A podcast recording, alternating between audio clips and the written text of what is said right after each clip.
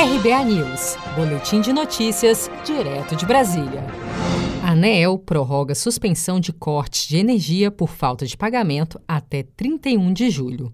A Agência Nacional de Energia Elétrica, a ANEEL, decidiu no último dia 15 de junho que será prorrogada até 31 de julho a proibição de cortes no fornecimento de energia elétrica por falta de pagamento dos consumidores. A medida foi adotada em razão da crise na economia provocada pela pandemia do novo coronavírus. A suspensão dos cortes foi aprovada em março e valeria inicialmente até 23 de junho.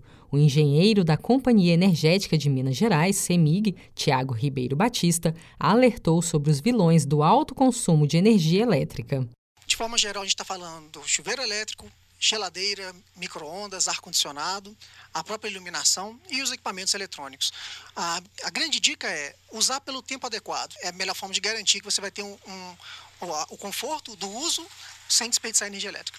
A resolução de março, que suspendeu os cortes, também autorizou outras medidas, entre elas a permissão para que as distribuidoras de energia emitam a fatura levando em consideração o consumo médio dos últimos 12 meses e ainda que o consumidor faça a própria leitura dos medidores. A ANEEL informou que em maio a inadimplência no setor elétrico foi de 4,52%, nível próximo ao verificado em 2019 e bem abaixo do registrado em abril de 2020, quando ficou em 10,06%. Você está preparado para imprevistos? Em momentos de incerteza como o que estamos passando, contar com uma reserva financeira faz toda a diferença. Se puder, comece aos pouquinhos a fazer uma poupança. Você ganha tranquilidade, segurança e cuida do seu futuro. Procure a agência do Sicredi mais próxima de você e saiba mais. Sicredi, gente que coopera cresce.